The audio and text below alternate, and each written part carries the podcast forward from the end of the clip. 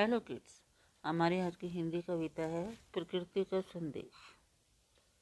चिड़ियों से है उड़ना सीखा, तितली से इठलाना, भवरों के गुंजन से सीखा, राग मधुरतम गाना।